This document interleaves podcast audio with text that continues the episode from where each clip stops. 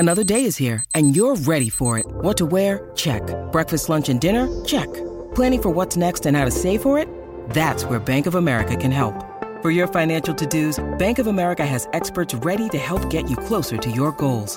Get started at one of our local financial centers or 24/7 in our mobile banking app. Find a location near you at bankofamerica.com/talktous. What would you like the power to do? Mobile banking requires downloading the app and is only available for select devices. Message and data rates may apply. Bank of America N.A. member FDIC.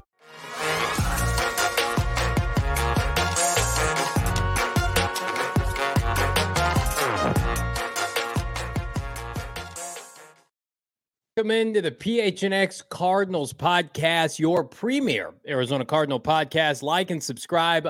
Leave us a five-star wherever you get your podcast. Johnny Venerable, Bo Brock. The calendar has turned to April, which means it's officially draft month, Bo Brock. But the closer we get to the draft, it also means it's the month of BS. The BS is flowing not only on NFL streets, but on Twitter streets.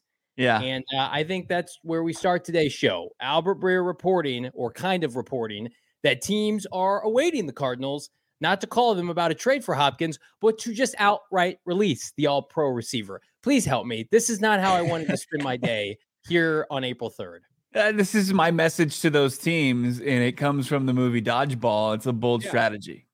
It's a bold strategy to just wait for the Arizona Cardinals to just outright release DeAndre Hopkins from their roster in order to pick him up.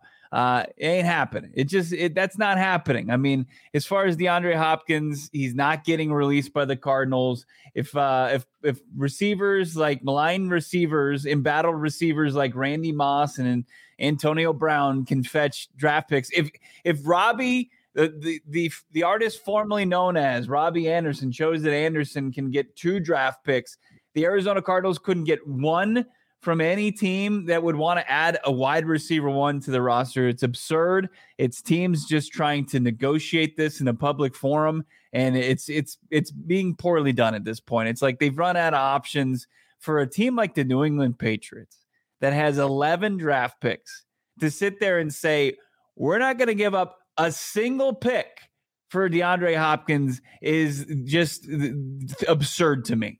Yeah. Enjoy sucking. Enjoy having JuJu Smith-Schuster and his TikTok dances atop your receiver depth chart. Listen, we know it's a reset year for the Cardinals, and we're just kind of taking it as it comes. The Patriots, these teams that are interested on D-Hop, that are awaiting, they need D-Hop more than the Cardinals need D-Hop. But it doesn't mean the Cardinals, as Bo mentioned, are going to release DeAndre Hopkins. The Cardinals have the third or fourth most salary cap space right now in the NFL. And that's going to only balloon up. They've got some post-June 1st releases that'll become official not too long after the fact.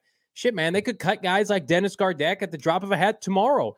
You don't cut DeAndre Hopkins to what? Free up a receiver, an undrafted kid to take his spot over the course of the summer? No, that's ridiculous. They don't need to be able to swallow the dead money that's associated with it. I know we're going to get to that here in a second, but this whole thing, like every time I get on Twitter, and God love you guys, just tagging us in these ridiculous posts.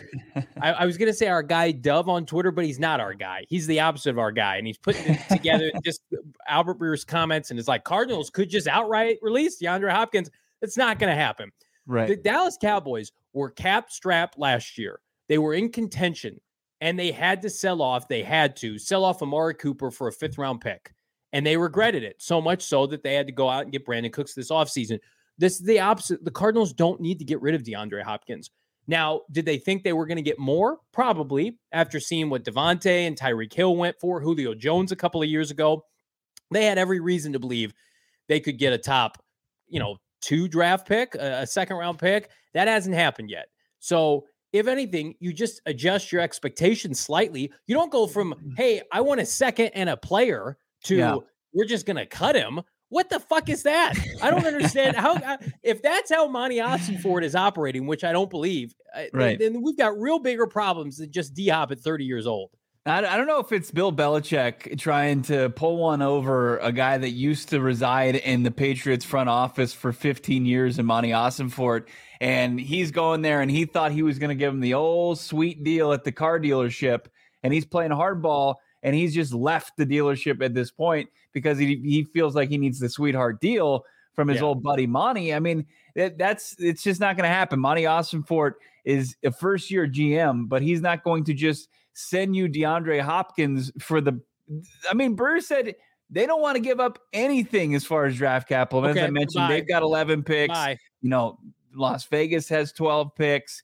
You've got a couple other teams that would be in the mix for a guy like DeAndre Hopkins. There were the 5 teams that they mentioned, the Kansas City Chiefs. It's just a waiting game at this point. It's a waiting game, and it's a negotiation. And I understand why it's a tough negotiation because of the variables that go against a guy like DeAndre Hopkins, because other teams, they want to get the best deal for them. So they're going to sit there, and they're going to try to wait this thing out. And if Monti Ossenfort's patient, as he should be, I think that the Cardinals can still get a decent deal for DeAndre Hopkins. But Breer said this a couple weeks ago on Sports Talk Radio, and we had echoed those that he's saying that as because of who Albert Breer's sources are and where they come from, right?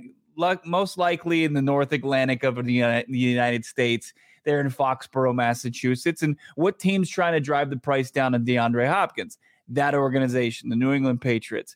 And then you have Monti Ossenfort digging in. And what are the sources coming out of that are people who have Arizona sources saying about Monti Ossenfort and crew is they're digging in and keeping holding tight as far as their asking price, the second and change. Now, like here we have two spectrums for our non-podcast listeners. You can see me, I'm holding my hands up wide, and then we're going to try to come closer and closer and closer until a deal gets done. You know, I like it. I like that visual. You're welcome for that.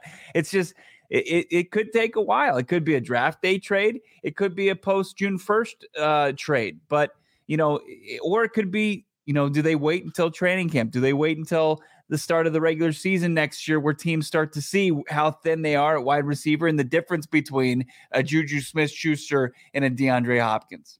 Cards have an early pick in the third round. What is it, like 68 or 65 or something like that? I mean, like, could you see a scenario in which you package that pick and DeAndre Hopkins? If somebody doesn't get the wideout that they wanted at the tail end of the first or early in the second, you take those picks and you move up, right? Could definitely see that happening. Like, draft weekend feels more and more plausible by the day. Like, and the Aaron Rodgers thing, I don't think it's apples to oranges, but there is some legitimacy to, like, that's kind of holding up the trade market in general, where teams really just can't move on because the Jets want Odell Beckham, but Beckham wants to see, we got to make sure Rodgers goes there, right? And Baltimore put out an offer for Odell. It does feel like this could be like Trent Williams 2.0, where the Niners traded a couple thirds for Trent Williams, 2, inevitably Washington, even though they had a better offer from Minnesota. The difference is Trent Williams, I think, had a no trade clause and really kind of owned that conversation. I love DeAndre Hopkins. He doesn't get to pick his destination. Now he wants to get paid. He wants to get paid the money he's owed and then some. So I agree with Arizona Animal. I think we're going to get to draft night. And for our show and talking points, we would love for this to have happened by now or were to happen in the coming weeks. But it does feel like we're on a collision course, Bull Brock, with, X teams on the clock. Shit, somebody just took a player that they wanted. I'm going to ship this pick, whether it's a second, whether it's a third, whatever, to the Cardinals for DeAndre Hopkins. And then suddenly Cardinals are on the clock. Well, how did the Cardinals get on the clock? D-Hop's and officially Kansas City Chief or whatever. Because the more and more we get closer to this draft, people are going to talk themselves into and out of prospects, right? And if you could, like the Arizona Cardinals, perfect example, what happened last year in the first round? Now, this was probably an overpay in hindsight. Cardinals wanted like 3 to 4 receivers. We were talking on this show, if you remember, if you're a listener to this show, Jahan Dotson was the Cardinals' fallback. They love Jahan Dotson. They wanted to take him out of Penn State at pick 23. Dude goes in like the top 20. Mm-hmm. So, Steve Keim, and I liked the move at the time, and I thought it showed some foresight, just basically got on the phone with Baltimore and like, all these receivers are gone. Let's do a deal for Hollywood Brown. The wide receiver bubble popped. It burst last year. It's over. Yes, it's done. The interior off Zion Johnson, all the interior offensive linemen were gone. So Keim had to pivot. Sure. I think we could see the same thing where it's like Quentin Johnson goes higher than people think. The kid out of USC goes high. And then suddenly you're left there if you're Kansas City or one of these teams that like, oh shit, we were going to try to get a wideout early and there's none left. There's Monti Ossenfort, who, by the way, he's playing this exactly like how he played the coaching search, where he took his time. They waited over the course. They didn't sweat it out. And they were the last team to hire a head coach. Don't hate it. Right. He sees all the cards, right? He knows what they are. He knows that he can play a winning hand. He's going to have to be patient in order to do so. Let's take a look at DeAndre Hopkins' contract here, because that seems to be the big thing, because the Ian Rappaport went on Pat McAfee, and McAfee asked Rap Sheet about that report from Breer, and Rap Sheet basically said he doesn't think the Cardinals are going to release DeAndre Hopkins. He's a logical thinker, right? He's not going to be irrational friend at this of the point. Show. There's a reason. Absolutely.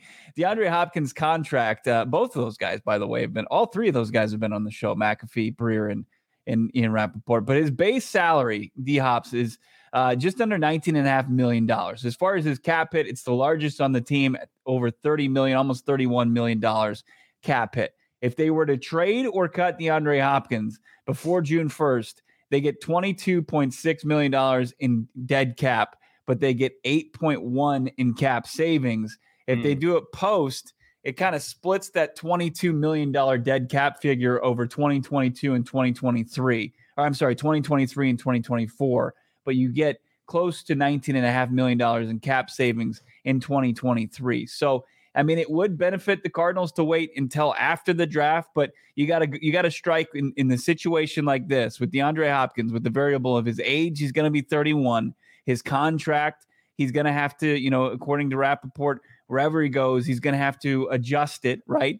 And then as far as he's played in half the games the last two seasons, his availability, and then one reporter was saying, you know, how his tenures in the last two spots in Houston and in Arizona have kind of soured, which I would kind of disagree with. Yeah. But you can take that into consideration if you want. But I think there are three strikes against him, or variables you have to that have going against you, to where whenever this market heats up, pre-June 1st or post-June 1st, you got to get a deal done then. Yeah, and I might be in the minority here. I like eat the money now. I don't want dead money pushed to 2024. Like, you're not spending the money that you have. You have money available now. Fall on that grenade now. Well, that's what I was feeling. Shit? That's how I felt about, you know, Rodney Hudson. They had a decision to make. Right. You know, were they going to cut him pre-June 1st or post-June 1st? And they ended up, you know, doing it pre, and because they didn't have to, he failed a physical and they didn't have to figure that out, you know, as far as things went cap wise. You're taking grenades left and right. Like, this free agent market wasn't great. You're already resetting. It's a rebuild now. You're all in on draft picks. Like, eat the money. Who cares? You're not spending that money on any. No one's getting big time contracts from here on out. Nobody's really going to get multi-year contracts. Everybody's on a singular one-year contract. Even Odell Beckham's going to sign a one-year deal. So we've reached that point. It's not going to affect your comp picks that you get. Just eat that. I want to get to this question here, Jason, because this is a question a lot of people have been asking on the Twitter streets, because no one wants to see Hopkins not play for this team, but then you also don't want to give him away for a ham sandwich. Jason's saying, if there's no trade, how possible is it to restructure and keep him for maybe 3 more years? It's a great question. This franchise wants to be in the business of playing and paying younger players. And Hopkins, the timing of, I think, where he wants to be in his career just doesn't sync up. Like, the Cardinals are going to have Kyler Murray. Cardinals are running a new offense, right? Now, Hopkins, if he was here in August and September, would obviously be a focal point of Drew Petzing's offense, but I don't think, they're showing you now, they are not in the business of, with where this franchise and this roster in particular, Bo, is at, extending players in their 30s. Right. It's not the same team that it was 2 years ago. Yeah, and everybody's questioning in the chat, including Jason. And there was this comment down here about Kurt Warner's comments on Arizona Sports, and I don't want to misrepresent what Kurt said, and I'm just going off of what Blaine says here. This morning on Arizona Sports, Kurt Warner said they are tanking if you trade him in regards to DeAndre Hopkins. And I don't want to, like, crush one of the organizations, this franchise's greatest players, and Kurt Warner, but I disagree with that. I mean, we've known this all the entire offseason. This is a rebuild. Now, losing football games and not having the best roster, that's a product of this, right? Mm-hmm. But as far as, you know, if you move off of him, if you trade him, no, you're taking one of your biggest, best assets, and you're trying to recoup draft capital in order to rebuild this off this entire roster. So I disagree with that. Like, I don't think that they're actively saying, hey, we want to have the worst record in 2023, because what does that do for? I mean, they don't need to tank for a player in particular unless they want Caleb Williams or Drake May. They've got their quarterback. They seem like they're content with Kyler Murray. They want to move forward with Kyler Murray as their quarterback. They just need him to get healthy. He's not going to be healthy to start the season. So they're starting to gear themselves up towards the 2024 offseason. They're going to be bad, but like to say that they're tanking, what's the point to tank if you don't want to be you don't need to be the worst team in the league? Also, they won two games with Hopkins last year out of what, like 9? They went like 2-7 when Hopkins was back from his injury. Remember, he missed what, 8 games. He came back. They beat the New Orleans Saints and they beat the Rams and they were terrible. And then they sat him at the end of the like this team. I love D-Hop. They're not a D-Hop away from contending for a postseason berth, and they're going to have to win a different kind of way, a style of football that they haven't had to do so in the past, where what we think is going to be the offense. It's going to be a run game. It's going to look very much like Cleveland. You know, we've heard there's some San Francisco elements to that. I just, obviously you would want DeAndre Hopkins a part of your team, Bo Brock, but just where this team is. And if you looked around, you know, the landscape of the internet, like last in a lot of power rankings, right? And so does it make sense to keep a player who's over 30 years old, who's that expensive, who theoretically could get you some draft capital back? Does it make sense to hang on to him? If the answer to teams' response is you just release him, then we'll take him, then you fucking keep him. And you make teams sweat it out until the trade deadline, and then you ship them out of town and get a pick. This is, I'm still of the mindset, if you don't get a top 100 pick, that's a very unfortunate way to kick off Ossenfort's era, because there has not been a signature move in free agency that you can say, that's my GM. They haven't had the trade down yet, although we all anticipate that's coming, and we can celebrate that. I need to see a top 100 pick for DeAndre Hopkins. And I'm sure, you know, they're feeling pressure. Michael Bidwell's feeling pressure. Hopkins is all over the stadium. His jersey's all over the valley. You're really compounding what Houston did once upon a time, where they gave Hopkins away. You can't do the same thing. While the price tag has gone down, I mean, we cannot get into the business of talking about trading DeAndre Hopkins for a day 3 pick. That's just not good business. No, it's not. It would be kind of taking one of your best assets. Now I think that the third overall pick is something that's gone above that, right? That's your main negotiation tool as far as trying to really jumpstart this rebuild. But I think I don't think they were prepared for DeAndre Hopkins' market to be this kind of up and down, this volatile.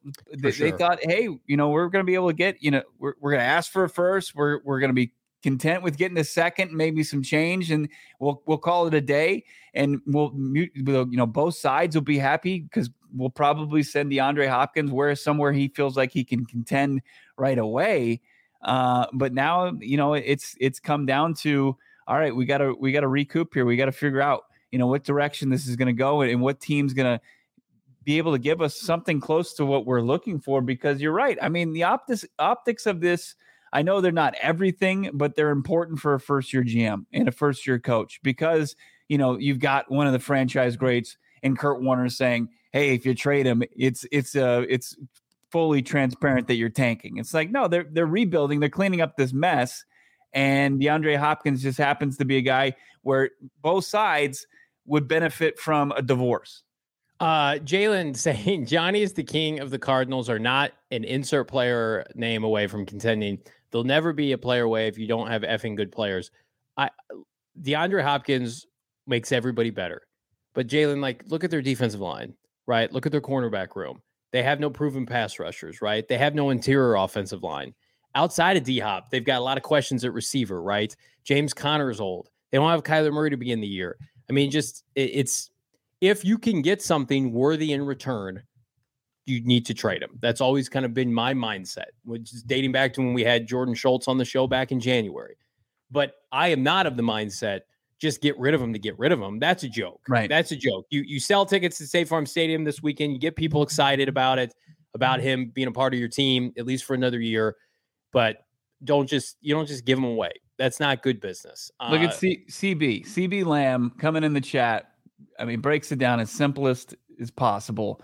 This team is in need of major roster reconstruction, so why not trade for more picks? I mean, that's what there was a great tweet out today that broke down, as far as each team's draft capital, what they have at their disposal, and they ranked them, right? And they kind of had them in different tiers as far as, just overall draft capital, total draft picks, rounds 1 through 3 picks, and then day 3 picks. And then you have the Houston Texans, the Panthers, and the Seahawks, the Lions and then the Arizona Cardinals. So they're top five right now as far as draft capital goes, ratings go.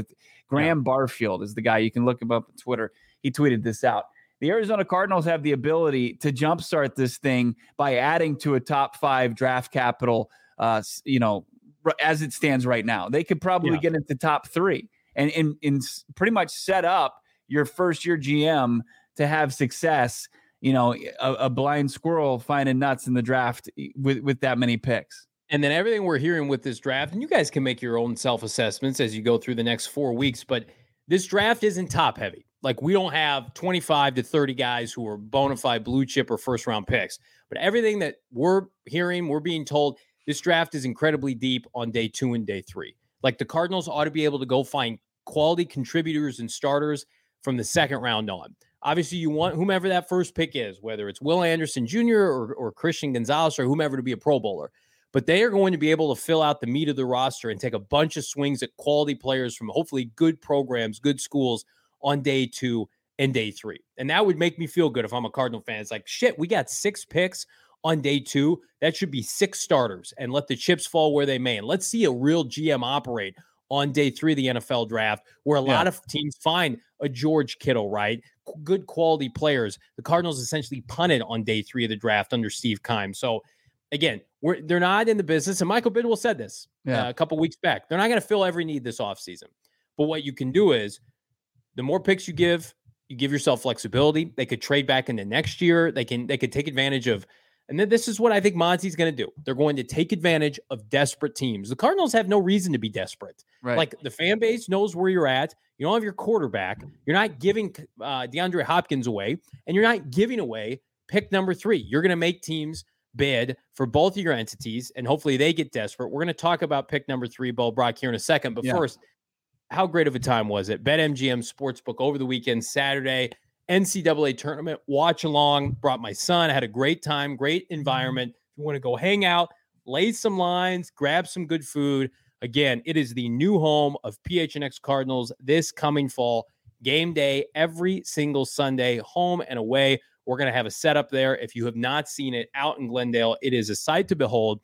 And if you haven't signed up yet for BetMGM, let me tell you, use bonus code PHNX, and you're going to get up to 200 in bonus bets on your first wager with BetMGM. Super simple. Here's how it works. You got to download the BetMGM app, sign up using bonus code PHNX, place a pregame moneyline wager in the amount of at least 10 bones on any market at standard odd pricing, and you're going to get 200 in bonus bets instantly, regardless of the outcome of your wager. My guy, Bo Brock, did it pregame.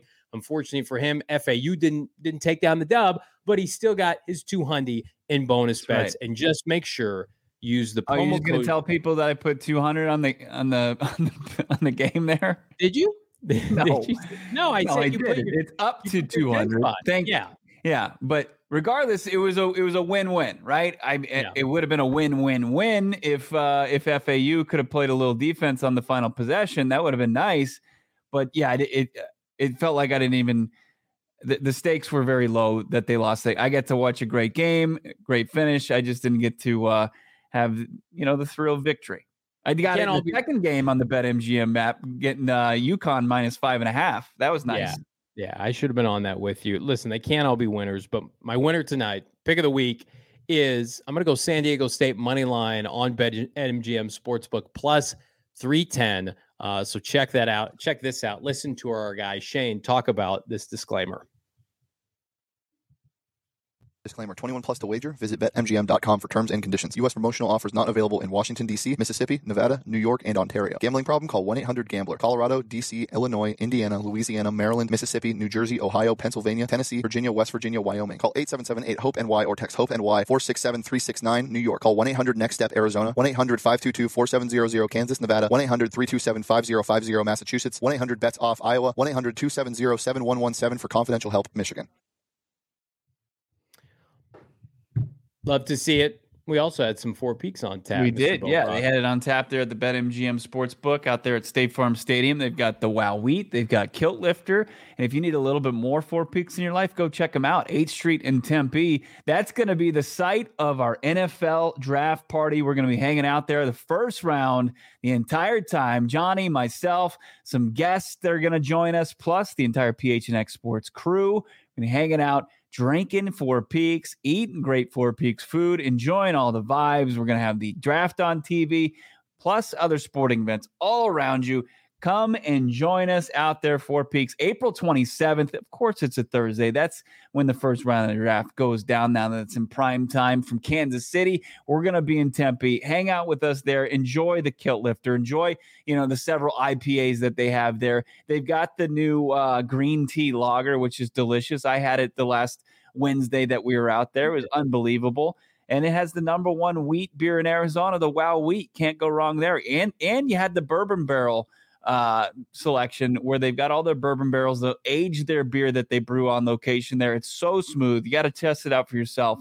Four Peaks, got to be 21 years or older. Check out the events on their calendar, fourpeaks.com/events. Got to be 21 years or older, but Four Peaks, can't go wrong there. Our draft party is 100% free, and it's free because we love all of you and we want to party with you on the night of round one, April 27th, live from Four Peaks in Tempe. We're going to get a sign-up sheet just to get a head count out to you ASAP. Should have that this week. Bring your friends, bring your family. We are humbled by the amount of engagements, messages of people wanting to come party, because this is really our kickoff for PHNX Cardinals of the new year, and we want to do it with you. And what better night than the Cardinals kicking off the new era of Arizona football? And speaking of kicking it off, hopefully they're going to do that, Bo Brock, with a bounty of picks. Now, I'm not sure how relevant this is, given that, Monti Ossenfort's first day on the job, he's likely calling the Tennessee Titans, talking about trading down. But there was a report this weekend, Bo, from Daniel Jeremiah that supposedly, and I think he said this on radio, and forgive me, I don't know who the source was, but said that the Titans want to trade up, or they're engaged in trading up to pick 3. We have been telling you guys for some time that the Cardinals had at least 3 suitors, and we have included Tennessee in those conversations. So we talked about Vegas. We talked about another team. And then Tennessee was always that third team to watch. But they're going to have to pay the most because they're at pick 11, Bo Brock. But it makes sense. Theoretically, jumping a team like Indianapolis in your own division, Tennessee feels like they're hitting a hard reset, very similar to the Cardinals. Tannehill's back for how long? Derrick Henry's probably on his last legs there. That roster needs a reset. Doesn't sound like Malik Willis did anything for him last year. What does the Titans do for you at pick 11? Is that too far for Arizona, do you think, to move? No, back? It's right on the outside looking in, right? 11th. You might not get an interview with Jalen Carter since his agent believes so strongly he's a top 10 pick. Drew Rosenhaus saying he's a family guy and he's not even going to take interviews outside of the top 10 picks, which is just ridiculous. Go well for him, sure. But here are your serious trade up teams, right? Vegas, we know that, sitting there at 7. You got Tennessee at 11. You got Indy at 4. And you got Seattle probably at 5. And Atlanta. I would include Atlanta, too. I think Atlanta, Arthur Smith and everybody from the Falcons organization right now saying all the nice things about Desmond Ridder.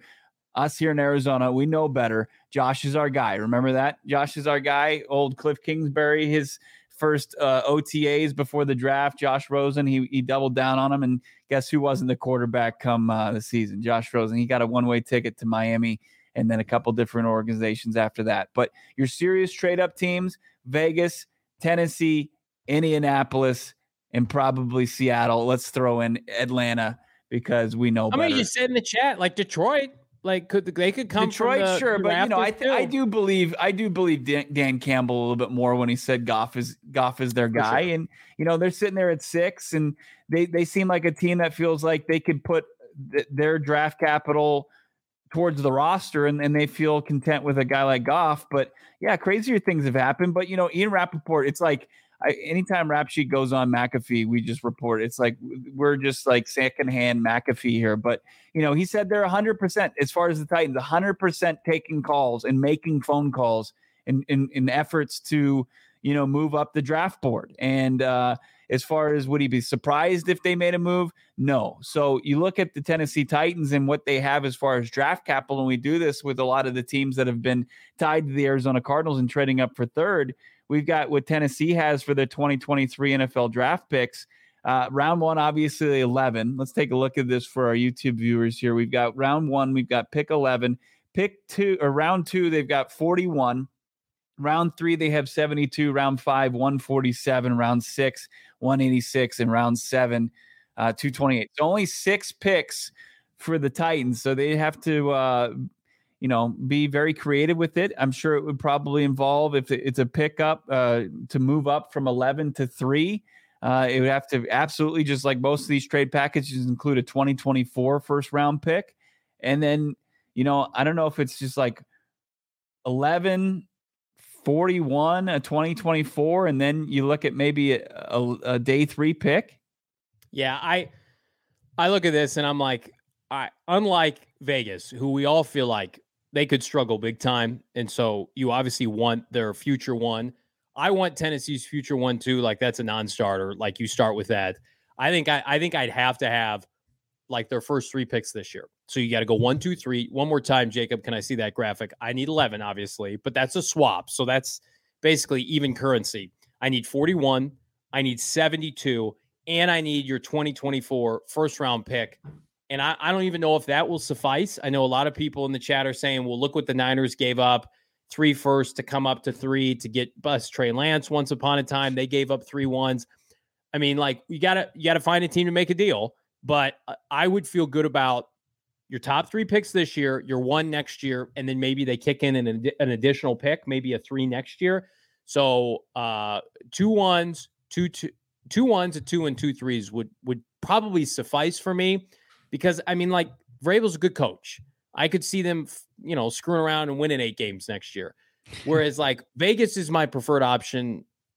Colts, we'll see, because you feel like Vegas is going to be in the top 10 next year. I mean, like, Tennessee, that pick, I want it, but it could be 17. It could be 20. You never know. So I do think, listen, if you're Tennessee and you need your quarterback of the future, and you're kind of in middling land with the teams that are always competitive, and you're never going to suck enough with Mike Vrabel, this is the time, because of the relationship you have with Monti Ossenfort. You have somebody that hopefully you can trust enough that was in your building to come up and say, like, Cardinals, give us Anthony Richardson. We love Anthony Richardson, the player, the person.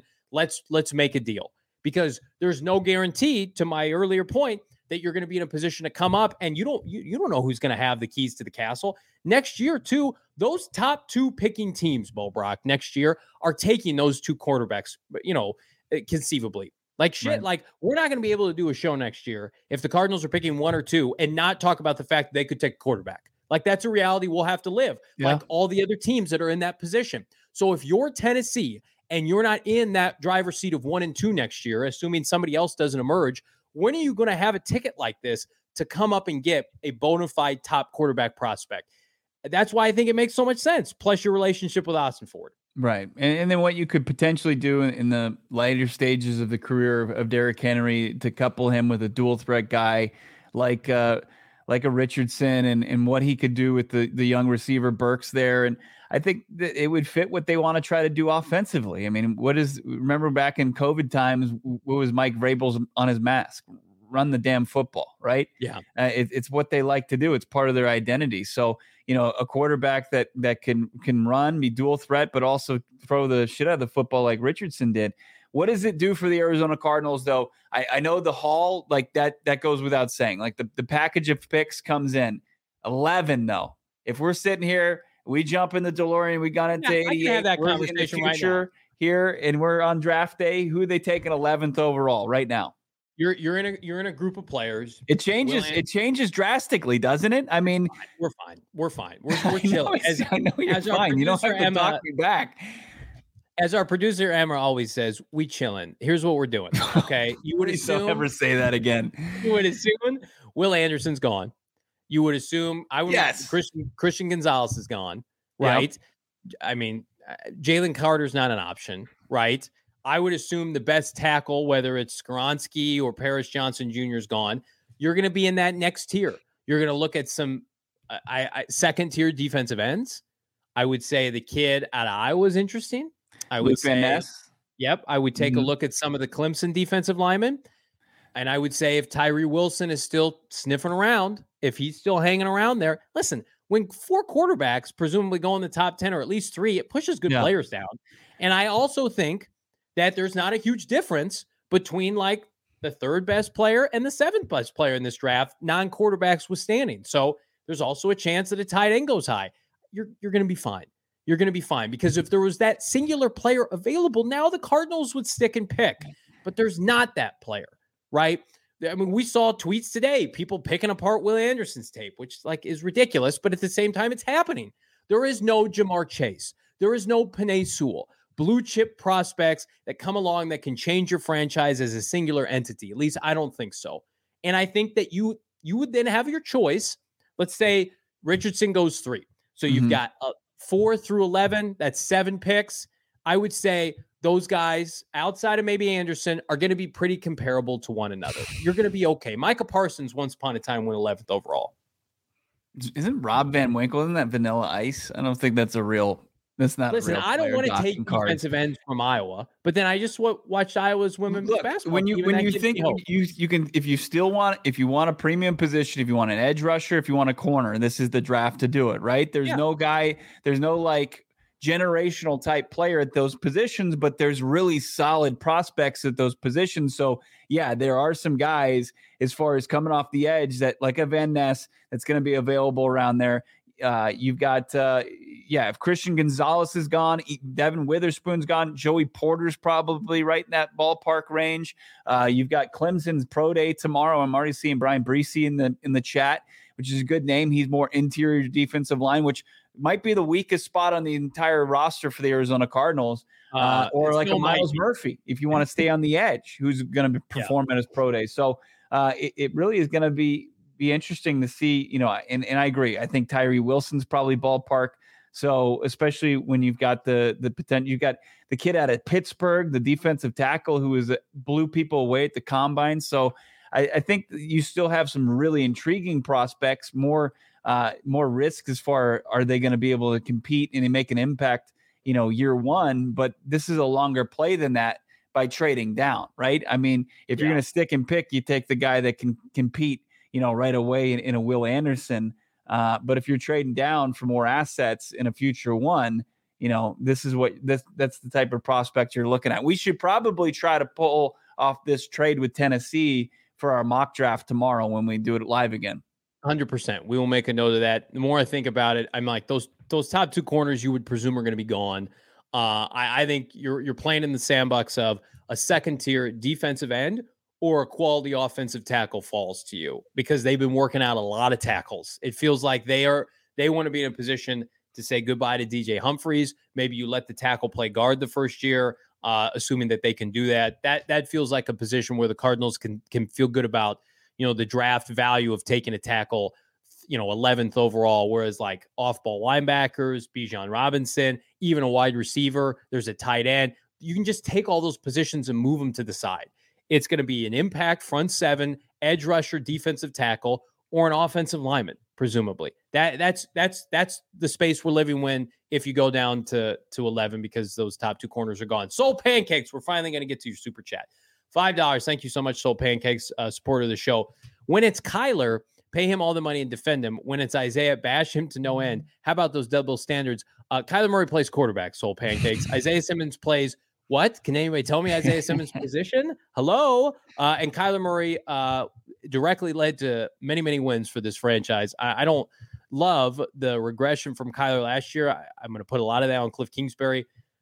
You know, Isaiah Simmons is going to have a chance to play himself into a nice contract, whether it be for the Cardinals or somebody else. He's got Jonathan Gannon, a very pro player, linebacker, back seven kind of coach. And I've been of the mindset, like if he can't work with Jonathan Gannon, it's going to be hard for him to stick around. It's this organization, this new regime is cleaning up, you know, the mess that the previous regime made. Right. And they're trying to figure this out roster wise and try to get it to neutral. So in the 2024 offseason, they can start building this thing and hopefully with some more building blocks from this year's draft. But to if you're asking about his fifth-year contract, why do you not just kind of sign off on it? I think it's pretty simple. When you look at Isaiah Simmons and you're looking for the consistency, you haven't received it yet. And that's not, an indictment on Isaiah Simmons. Obviously, he came into a situation with Vance Joseph as his DC and a GM that just drafted him on his versatility without a goal in mind of where he was going to play. I think Johnny and myself, we really like Isaiah Simmons and what his potential is, right? And what we've seen, like him stuffing Derrick Henry at the goal line or him making game-changing plays last season on, a handful of game-changing plays, but you haven't seen the consistency enough where you see guys like Jerome Baker, Devondre Campbell, and Bobby Okereke making around the same money that you would have to pick up his option year for, and you're not seeing the consistent play that you get from those guys. So it's tough. You don't know where you're playing him. You don't know if you'll ever get that consistency, but you want to just bet on him for 1 year where this organization is now filled with guys who the previous organizations that they work for, they don't invest that type of money at that position, at the stand-up linebacker position. So we don't dislike Isaiah Simmons. I just think that all signs are pointing to them not picking it up. Yeah, it's a position that's not valued in today's NFL. It's just not. If it was, then teams would be somebody sent me, PFF put out the top linebacker draft in each of the last 10 drafts. The Cardinals are the only team that's done it multiple times, and a bunch of the other picks haven't worked out. And Sol Pancake says he's a linebacker safety. Cardinals have two good safeties. And you could argue, are those good contracts with Jalen Thompson? We're going to find out how much Gannon and company value that contract. But this team has no defensive linemen. This team has no interior offensive linemen to speak of. They have no gifted, proven edge rusher. So to sit here and say, but we can just kind of splurge on Simmons tweener, $12.5 million fifth-year option, I'm sorry. They signed Kazir White for pennies on the dollar, who has proven more than Isaiah Simmons. Zaven Collins is cheap on his rookie deal and is the more prototypical middle linebacker. I mean, that will linebacker job is up for grabs. I don't think that they're going to splurge on a 12.5 will linebacker. We talked about it, Soul Pancakes, on this show many, many times. And it's not because he snubbed us. Does that play a part in my willingness to bring it up unprompted? Maybe, but shit, look at the intro. He's in the intro. And I want to see players do well. I ate a bunch of crow and I'm like, I don't see it with Hassan Reddick. And then he proved everybody wrong. Right. And I'm like, go get your money. Cardinals screwed up your development. They do not deserve to keep you. Go and get paid. And thankfully he did. And he's been a class act. But the difference is Isaiah Simmons plays a position that teams don't care about anymore. They just don't. You need them on your team, just like you need running backs, but you're not giving big money to those positions. And when the Cardinals need literally everything, and you've got a player that's it'd be one thing if you was Roquan, plug and play, and you knew star, right? He's Fred Warner. There are too many question marks with Isaiah Simmons right now. And then he plays a devalued position. It's like Hopkins. It just doesn't add up for this team right now. Maybe somebody else. Right. And Monty can come in, Jonathan Gannon can come in, and they can watch as much film as they want. And they'll see the flashes, and then they'll see the plays where where was he? Did he know where he was supposed to be? I mean, you hope they didn't see the KC game. But that plays into the equation. It's just I don't think there's unfortunately, you don't have enough data that points to what would Isaiah Simmons get on the open market right now? Without taking a gigantic leap of faith based on who he was 4 years ago at Clemson and thinking that you can be the one to unlock that. I like the confidence, but as far as a business decision, it's just not a smart one. Okay, so if Isaiah Simmons is available right now on the open market to trade for, somebody has to give up a pick. What is he getting in return? That's tough. That's really tough. You'd have a tough time to get. I think they got Kadarius Toney. He fetched the third-round pick from the Chiefs to the Giants. So that's probably where you're at. DeAndre Hopkins can't get a third, but Isaiah Simmons is getting a third. I know he's younger. He's a lot younger.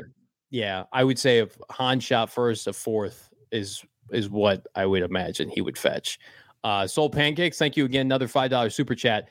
Linebacker, safety, boys. He's apex in most coverage schemes. Kyler accounts for $51 million. Listen, Kyler plays quarterback. Kyler doesn't account for $51 million yet. He's 16. He's on his fifth year option technically, and then his extension will kick in next year. He's $16 million towards the cap. He plays quarterback, and again, like if you had a chance, you'd redo that contract because he got hurt. You'd want to keep your options open, but we celebrated the extension at the time because he plays the most important position.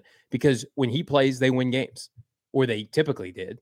And he came and took over a team and elevated it by himself when he was a rookie.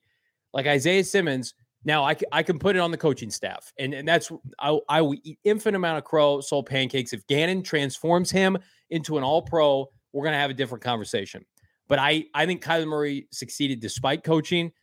Isaiah Simmons hasn't been able to do that. And I was a big critic of Vance Joseph and how they used him and how he stunted his growth. Maybe his career would have been different, but he's got an opportunity. He got roasted by Kelsey, who everybody gets roasted by Kelsey, and then he got benched for two consecutive games. That's unacceptable from any organization. Is that a Vance Joseph issue, though? Is that an Isaiah Simmons issue, or is that somewhere in between? I mean, I think it was. I would err more on the side of saying the coaching staff fumbled that one. I mean, did they build him back up? Was he a nice story the rest of the season? Yeah, I thought he played really well. But I still want to see more from the 8th overall pick. I want to see him unlocked. I do, and I think it's gonna come in the form of a contract year for him this upcoming season. Yeah, 100%. It's gonna be an interesting dynamic if they're gonna invest in him or not. But somebody we're gonna invest in, and vice versa. Our friends at Circle K, premium convenience at a non-premium price. So excited to partner with our friends at Circle K. Check out your local Circle K.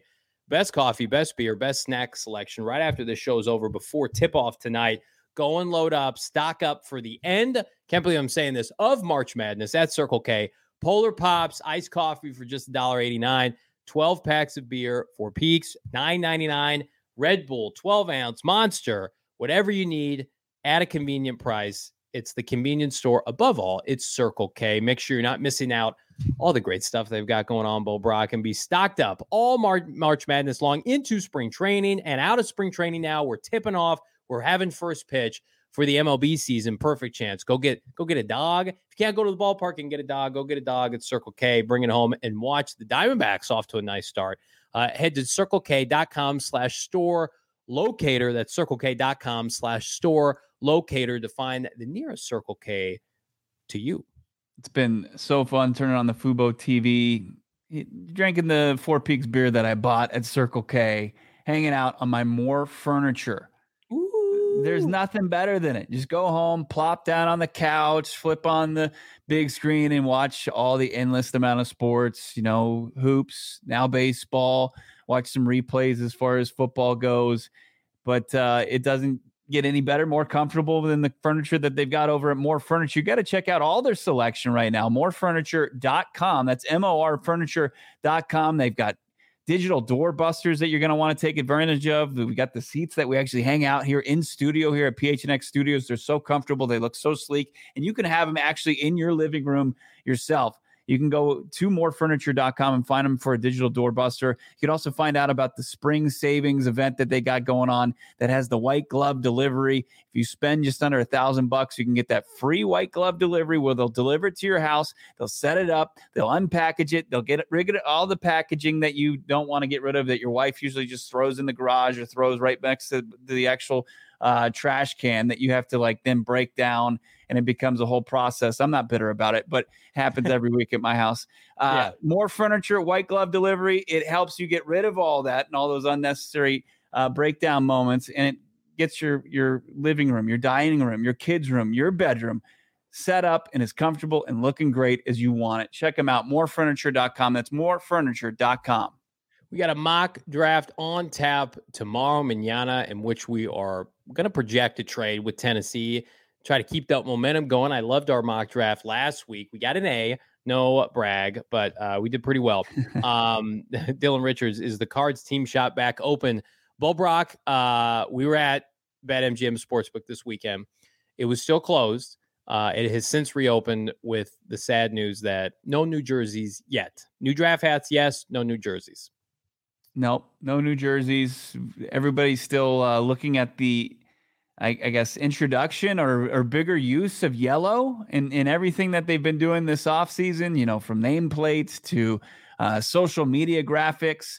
So we'll see what the incorporation or more of an emphasis on yellow goes, how far it goes for the Arizona Cardinals. All we have seen, as you mentioned, is the draft caps. I was going to look to see if Cardinals Game Day, that Twitter account, if they've done anything since saying it was going to be shut down. No, it's still, that's their last tweet, March 29th. They got, you know, Cardinals Twitter in a frenzy, and they haven't tweeted out since after everybody was trying to play internet sleuths. But we can confirm that the Mecum auto auction did go down. It wasn't just an elaborate front for new uniforms to be put into the team shop.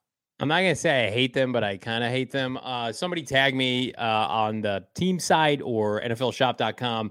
There's a kind of a beige shirt with the Cardinal logo. And I'm like, I don't know if I can get a breakdown to like, is beige incorporated into the new uniform, or is every team getting a beige shirt? It is going to be a sludge as we wait for them. Huh? Yeah, like a beige, but with a little bit of the same font they typically use, maybe with a little bit of yellow and the bird in the center. It's not a bad looking shirt, but I mean, like if they would allow us, we would go film in the team store, but that would get shut down fairly quickly. So we unfortunately cannot do that, but. The Denver Broncos, as the show started, they announced, or they're teasing, white helmets to go with presumably their throwback uniform. So everybody's getting a nice kind of mix of updated unis, but our precious Redbirds. But we feel like, I mean, we're in the end game now. We're in the end game of a D-Hop trade. We're in the end game of new uniforms, and then a potential trade down from pick number 3. And we're gonna keep you tabs on it here at PHNX Cardinals Podcast. Get it wherever you get your podcast. Leave us a 5-star review. And again, clear out your schedule, your calendar, April 27th, Four Peaks in Tempe, the PHNX Cardinals draft party. Do not miss it. We want to party with all of you. Thank you guys so much. We're coming off our biggest month to date in the month of March, and we know it was because of the endless support that we get from everybody. So go ahead and continue that support if you could. Like this video, share it around, subscribe to PHNX Sports wherever you get your podcasts. For Bo Brock, I'm Johnny Venerable. We'll see you tomorrow.